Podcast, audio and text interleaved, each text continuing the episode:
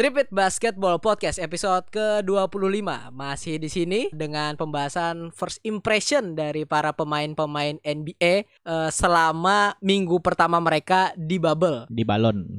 Nyantri, pas lagi nyantri nih ceritanya. Iya, Iya. ini sebenarnya pondok pesantren Orlando ya. iya. Gimana kelanjutannya? Dengerin dulu opening yang satu ini.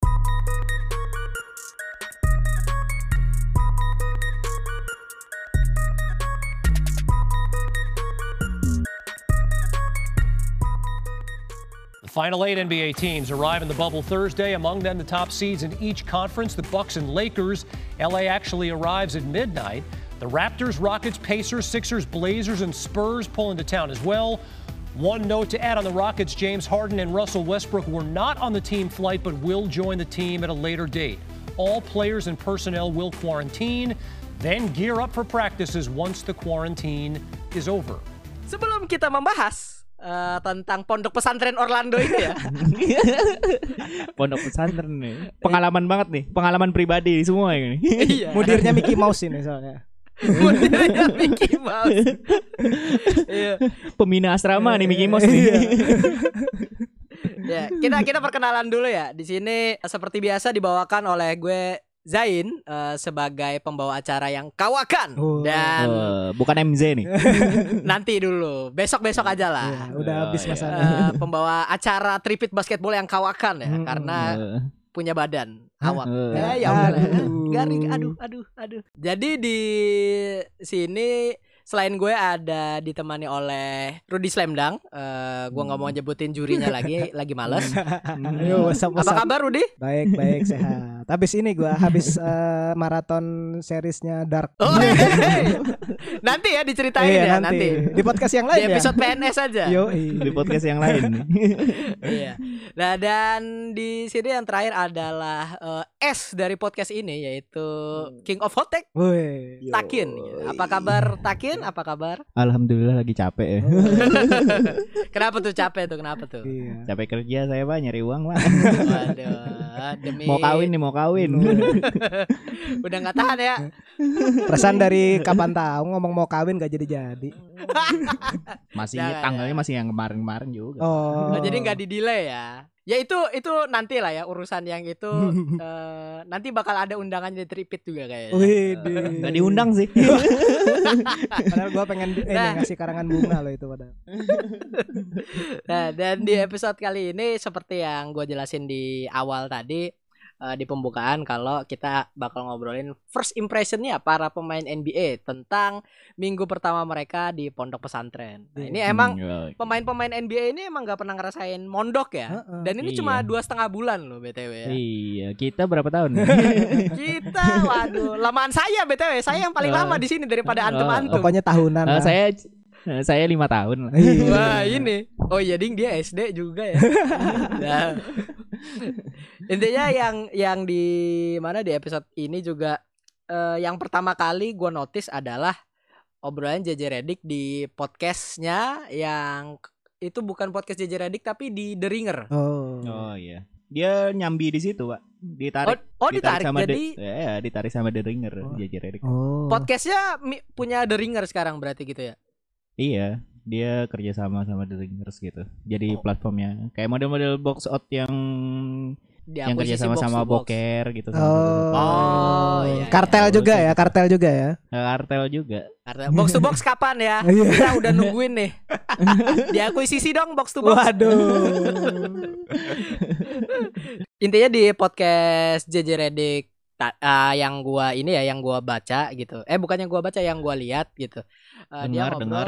ya sa- serah lah ya Musik sendiri dia. pokoknya yang gua denger dan lihat dia Eh. ngobrolin tentang impresinya bahwa kayak kamar hotel terus waktu datang di di tes gitu kan terus dia datang Hmm. dikasih kamar hotel yang cukup bagus dan Hmm. cukup kalau kata JJ Redick ya ini ya Hmm. cukup bagus Hmm. dan cukup menarik ya standar kamar hotel gitu dan Hmm.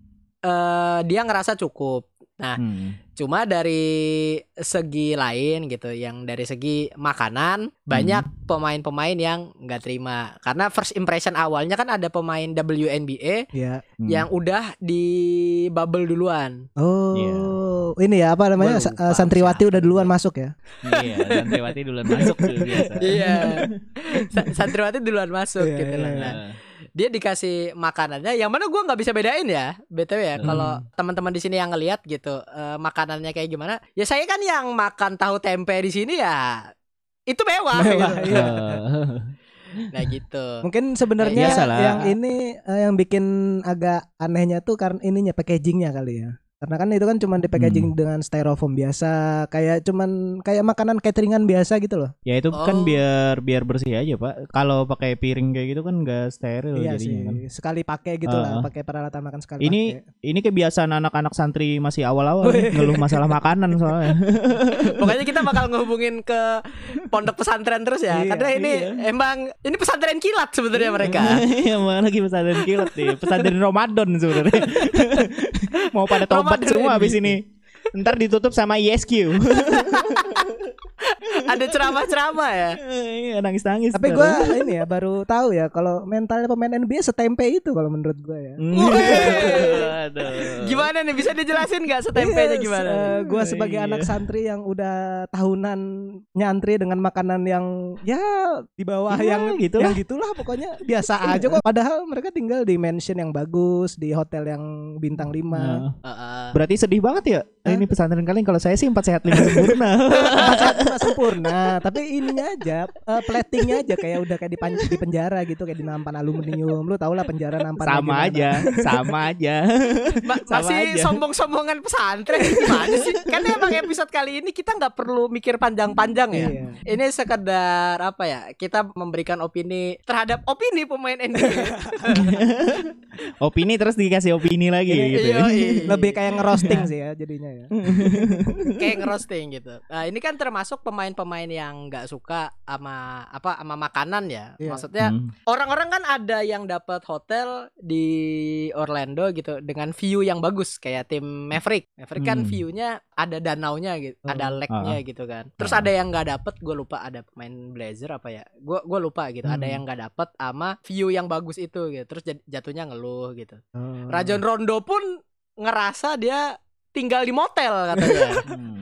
Ini orang-orang yang pemain-pemain NBA ini tuh spoiled kayaknya. spoiled bread semua ini. Nanti Mau tak belum tompolin satu-satu. Wah, marah nih, marah nih. Bagian belum kita keamanan. bahas LeBron loh ya. Hah? nanti nanti bahas Nanti, LeBronnya iya, nanti. Ta- tapi yang eh, di sisi lain kayak JJ Redick bilang sendiri everything is great gitu kan. Hmm. Terlepas mungkin cuma dari segi makanan gitu kayak Joel Hmm. Embiid, J.R. Smith sama Isaiah Thomas kalau yang di NBA tuh termasuk yang protes keras gitu Iya. karena Hmm. eh, nggak sesuai sama mungkin kebiasaan mereka sebelum sebelum di bubble ini gitu. Joel Embiid update insta, Insta story-nya tuh dia jadi kurus waktu zaman umur 15 tahunan dulu sebelum masuk NBA gitu. Saking Kan Joel. Embiid tukang makan burger ya. Iya. Dan di sini juga kan eh, itu tadi yang protes ya hitungannya komplain lah Hmm. eh, nggak Hmm. perfect gitu bubble Hmm. NBA ini gitu. Kalau yang sependapat sama Takin deh. Hmm. yang Tadi kan bilangnya tuh spoiled ya. iya. Eh, sependapat sama Takin ini ada Jamoran gitu. Woi. Nah, gimana nih Bang Rudi katanya Jamoran nih? Iya, jadi kalau katanya jamuran ya udah ini aja dia bersyukur aja gitu, legowo bahasanya. Hmm. Dia udah dapat makan yang cukup, tempat yang enak, pokoknya menikmati aja kayaknya. Dia emang eh, namanya juga Rookie of the Year ya.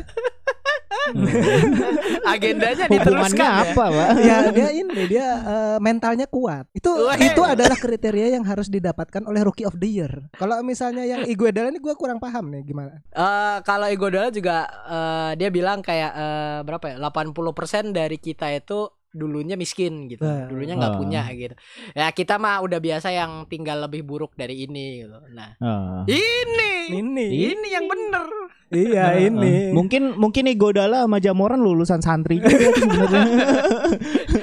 Ya Iguodala sama lulusan Jamoran. gontor Igodala tuh Haji, Haji Igodala namanya. Igodala tuh kalau di pondok tuh jadi bagian keamanan tuh. Woi. Ah, iya iya. Kalau Jamoran bagian jasus tuh. snitching, snitching. Snitching. Lu tahu gak sih ada yang ini Jimmy Butler nih yang dikomplain Iya, malam-malam dia dribble bola. iya, iya. Enggak itu yang snitch tuh pemain juga apa orang yang nginep di situ sih sebenarnya? Pemain, Pemain nggak juga ada. kan? Pemain Maksudnya anggap per lantai gitu dikasih isinya setim semua gitu loh. Nah itu dan eh, dari anggapan nih ya bahwa eh, banyak mix reaction dari pemain-pemain NBA sendiri. Nah Hmm. ini baru gua nanya opini antum-antum tentang opini mereka. Nah ini. Ya. Nah kalau dari Takin dulu nih, Ah. lu kan tadi bilang tuh spoiled kan ya. Iya. Eh, Kalau anggapan lu sebagai atlet dikasih fasilitas begitu, tapi sebelumnya lu udah biasa hidup mewah gitu loh. Bagaimana ini? Ya kalau dari sekarang mah kehidupan kita kan ya kita kan tidak kaya-kaya banget ya. Iya. iya. Cuman Tidak sampai kayak mereka Iya, ya. cukup tiga kali sehari lah makan kita. Alhamdulillah. Eh, Heeh. Yang penting sih empat sehat lima sempurna. Kalau gua ngelihat makanannya sendiri sih sebenarnya udah udah sufficient lah kalau Hmm. menurut gua. Yang penting kan tapi nggak tahu sih, gua nggak pernah kaya soalnya.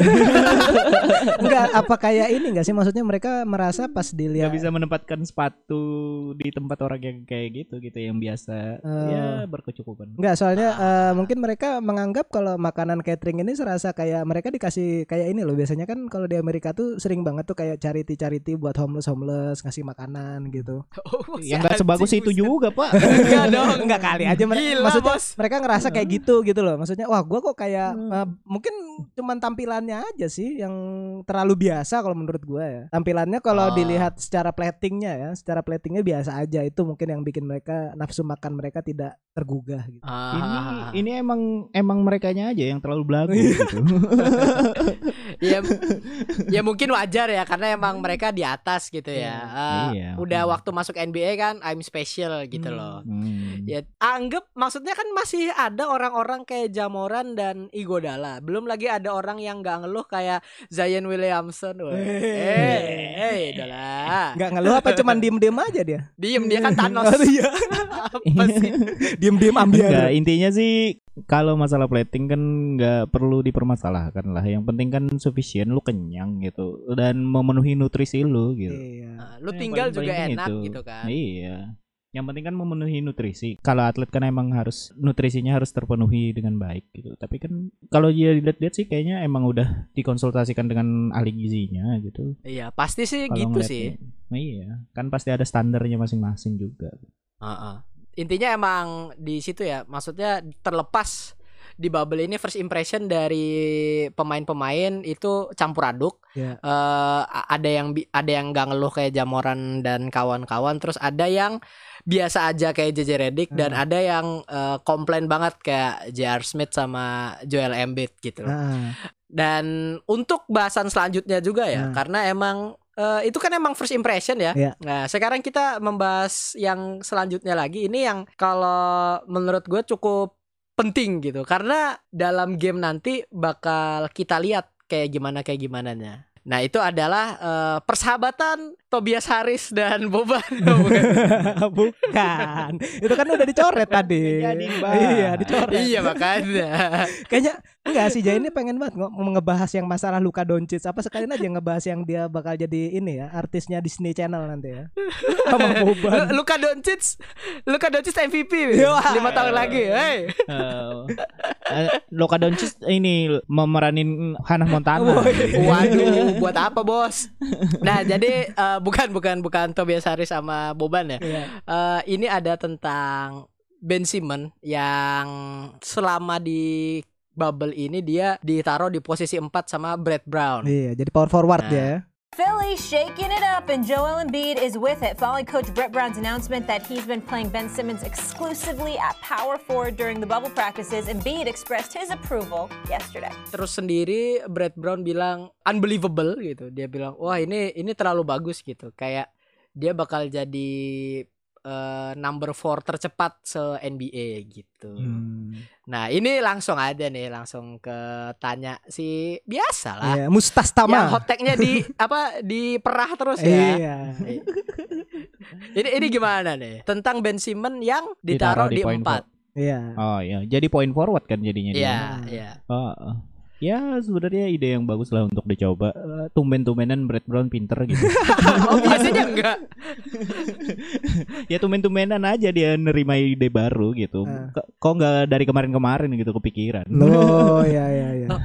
Secara skill Ah. set sih sebenarnya Ben, ben Simmons ya lebih cocok untuk jadi posisi 4 atau po- power forward gitu dibandingkan jadi point guard dia tuh. Hmm. Iya kalau itu dari height juga gitu. Cuma gimana ya kalau misal dia ditaruh di empat Iya. ya, dia ditaruh di empat otomatis kan dia eh, bakal independen lebih lama dari biasanya gitu kan. Dia bakal eh, mungkin dia bawa bola tapi dia masuk buat post up di pen kan. Nah dan di sini kan nggak cocoknya Joel Embiid sama Ben Simmons adalah lot buat shooting three point itu kan di Hmm. Embiid nih.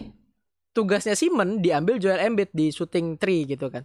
Dan otomatis apa ya bakatnya Joel Embiid ya straightnya Joel Embiid ini nggak maksimal gitu. Apalagi dengan Joel Embiid ditaruh di empat lebih eh salah. Ben Simmons. Apalagi kalau Ben Salah, Simmons ditaruh di empat, Iya. ya Ben Ah. Simmons ditaruh di empat, kita mungkin bakal ngelihat Joel Embiid lebih sering di luar gitu, ngalah buat Ben Simmons. Iya. Tergantung skemanya sih sebenarnya sih.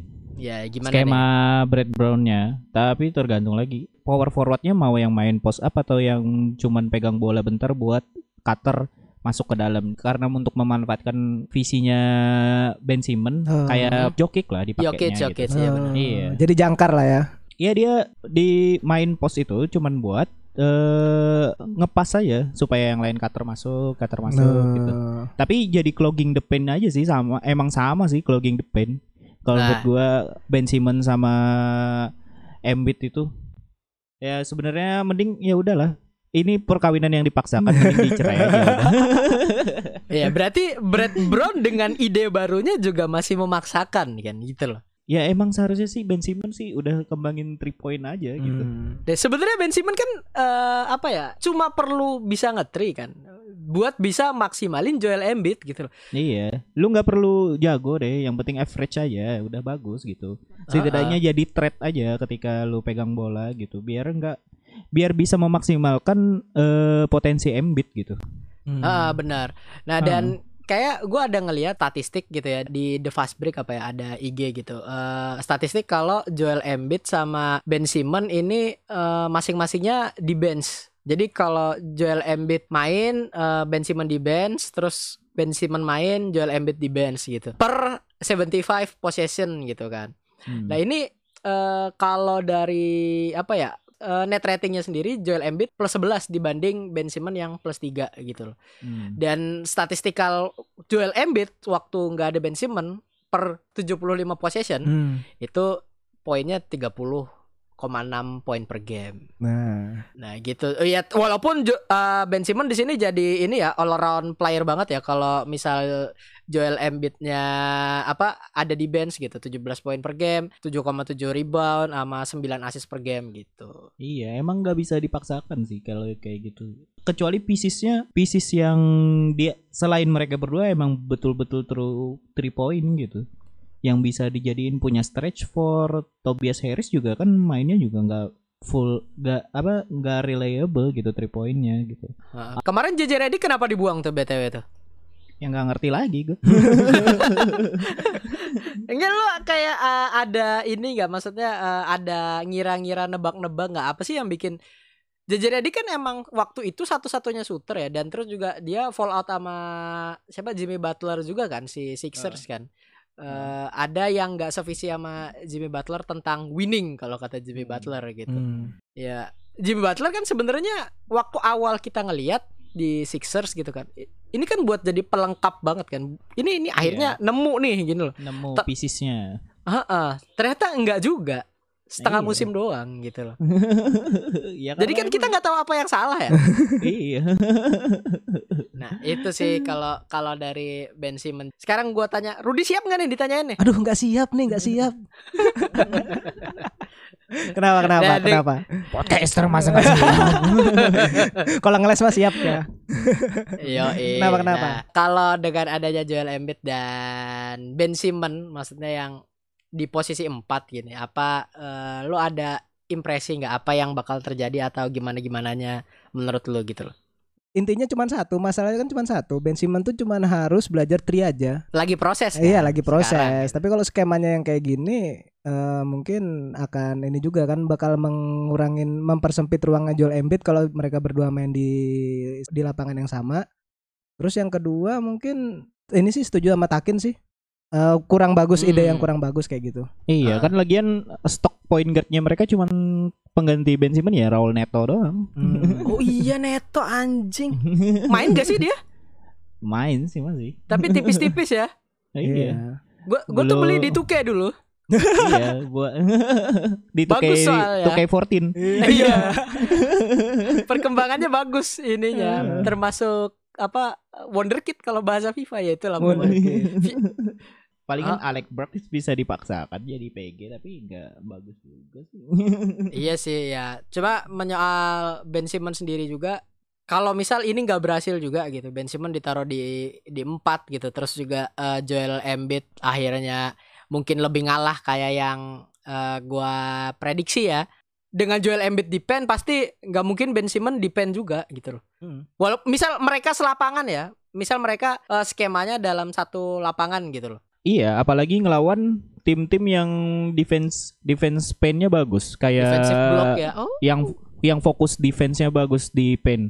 Kayak Milwaukee Bucks tuh kan skema defense-nya mereka pokoknya mereka lebih rela mengorbankan tree dibandingkan orang masuk ke dalam paint mereka. Main protektor lah. Hmm. Iya, sama skemanya juga skemanya Toronto. Nah, itu kan saingan-saingannya Sixers kemudian tuh. Iya. Iya itu yang jadi bulan-bulanannya Sixers. Eh Sixers jadi bulan-bulanan mereka. Iya. Iya, makanya. Mark Gasol is the daddy of Joel Embiid. Awalnya sebelumnya Al Horford, jadinya Al Joel. Embiid. Terus diambil Sixers, nggak jadi apa-apaan. ya, ini bapaknya pindah Mark Gasol. iya, jadi sebenarnya kan mungkin bisa ya. eh, anggap kita anggap lagi ya berandai-andai Ben Simmons bisa take three gitu kan. Hmm. Eh, dengan Joel Embiid lebih leluasa di pen dan di mana pun dia pengen gitu kan. Hmm. Ya mungkin kita nggak bakal ada obrolan tentang Mark Gasol jadi bapaknya Joel Embiid atau enggak nih kira-kira nih. Nggak tahu juga sih, tergantung skemanya lagi itu. Wah makanya. skema lagi ya. Gue tuh nanya tuh biar lu hot take Eh, enggak, enggak bisa dipancing kalau takut dia. Salah pemainnya, salah pemain ini. Yo, Masalahnya Mark Gasolnya udah tua juga nih. udah udah kurus tapi Iya. biasanya yang kurus-kurus ini extending their career gitu loh. Iya. Ngomong-ngomong tentang extending their career juga, Weh, ini ada Kenapa ketawa? Lanjutin, Bagus, lanjutin. Udah bagus itu. Lanjutin. ini ada satu raja NBA Waduh. yang tidak tinggal dengan rekan setimnya. Jauh sekali bridgingnya. Dasar pengkhianat. Maunya enak sendiri. Ih anjing. Itu Giannis tuh request ya. Giannis tuh request gitu. Eh, gue pengen dong tinggal satu rumah juga NBA tolong. Lu siapa? Belum jadi the face of the NBA. kan udah MVP, Pak. iya, tapi kan belum jadi the face kan. Iya. belum. Iya. LeBron ini memang ya. Ma- mana gedungnya gede banget lagi tuh ya. Empat tingkat kalau gue lihat Hmm. yang di ini kan di live-nya Austin River. Eh, Austin River ini eh, bisa mungkin bisa jadi salah satu ini ya, apa namanya snitches snitches buat iya, ini hotline ini. Iya, gitu aja. Nggak usah pakai hotline kayak aja. snitch. Derets, eh, tikus. Tapi kan Austin Rivers beneran ada kan yang gue lupa di waktu dulu ada di dia masih di mana ya? Di Clippers apa ya? Di Clippers dia waktu di Clippers berantem sama Chris Paul gitu lewat jalan Iya. rahasia Staples Center. Nah, Oh. Ya adalah di episode Game of Zone pokoknya. Eh, Terbiasa snitch ya. Nggak pandang bulu Intinya- snitchnya. Bapaknya sendiri aja kena kan? LeBron tetap tinggal sendirian ya. Eh, gua nggak tahu Hmm. sendirian atau mungkin sama orang-orang ya ada orang-orangnya dia gitu kan. Iyalah, atau ada biasa Eddie di situ. Dia ngebawa chef sendiri gitu.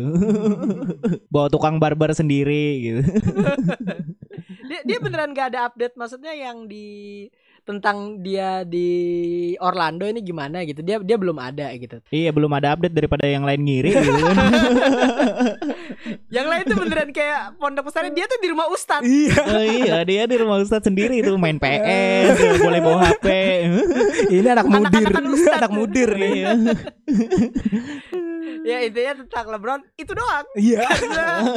Karena episode ini cuma ya sekitar apa tentang impresi tentang pemain-pemain NBA di bubble mereka di pondok pesantren yang bakal mereka jalani selama dua bulan setengah gitu. Hmm. Dan terlepas itu juga kasus-kasus yang COVID-19 kan semakin banyak ya Iya. di dari 322 pemain ada 19 yang kena dan James Harden it- itu gua kena hoax gitu loh. Eh, bahkan perkembangan berita terbaru Miami itu sendiri jadi epicenter corona tuh sebenarnya. Oh iya, Bam Adebayo, Ke- Kendrick Nunn, Jimmy Butler. Eh Jimmy Butler kena gak sih? Gue lupa. Jimmy Enggak, Butler kena. Gua gua lupa kalau Jimmy. Butler. Cuma Kendrick Nunn sama Bam Adebayo kena gitu. kan. Kalau kena dia nggak mungkin Ras- bikin resah ini, nggak mungkin bikin resah warga hotel situ dengan dribble malam-malam. Kalau dia kena, oh iya. dia dia paling Oh iya. dia kan bikin resah gedung karantina paling. Jadi pakai baju pasien itu dribble dribble. Dia dribble dribble habis tahajud tuh. Waduh. oh iya. Kan ada di episode box out ya. Iya. Bangun pagi-pagi. Eh, di di situ juga eh, apa ya tentang COVID sendiri mungkin kita yang sebagai fans nggak perlu terlalu khawatir kalau mereka yang kena karena pada dasarnya kan mereka atlet ya terlatih daya tahan tubuh dan pasokan gizinya yang di atas normal Tapi lagian juga kan lebih cepat ditanganin karena dites tiap hari kan kalau nggak salah. Ah, ah, dites tiap hari juga. Dia datang dites, datang dites gitu kan. Yang baru datang dites juga gitu. Eh ya jadi gue lihat ada ada tweet gitu kan. Mending pemain NBA pemain bintangnya mending kena sekarang gitu loh. Oh, Masih bisa waktu buat sembuh daripada kena waktu di bubble gitu, waktu di Hmm. di game gitu. ya, Kan susah ininya gitu. ya. Apalagi Iya. kalau kalau misal sembuh ya, kalau misal sembuh di game gitu. Anggap eh, Russell Westbrook sembuh. Gue takutnya bakal jadi kayak eh, Magic Johnson waktu kena Edge. Orang-orang nggak ada yang berani nyentuh gitu loh. Ah. Gue sih Ya, takutnya aja. gitu. Orang pada minggir-minggir. Enak di Westbrook bos. Ini mentalnya Westbrook tuh gila sih. Ah. Kalau dia dia mah nggak peduli ya. Gini gue yakin mentalnya kuat-kuat aja gitu terlepas. Kita sering nitpick dia, tapi harus diakui mental Westbrook itu salah satu yang terbaik dari mentalitinya. Gue yakin sembuhnya cepet sih ini anak Iya. gitu. Gak mikirin dia. Hmm, benar. Hmm. Gak ada yang betah juga virus masuk badan badannya Westbrook itu. Keras bos. Dilumat itu. Eh, imunnya bentuknya kayak dia semua ya. Herd Lu tau bentuknya gak kayak anime yang ini yang apa? Yang Anu, blood sel cellnya jadi putih kan? manusia-manusia Iya, kayak iya, gitu. iya, iya. Eh, kayak gitu tuh tapi bentuknya berotot semua bentar. dia. Bentuknya Brody semua. Iya.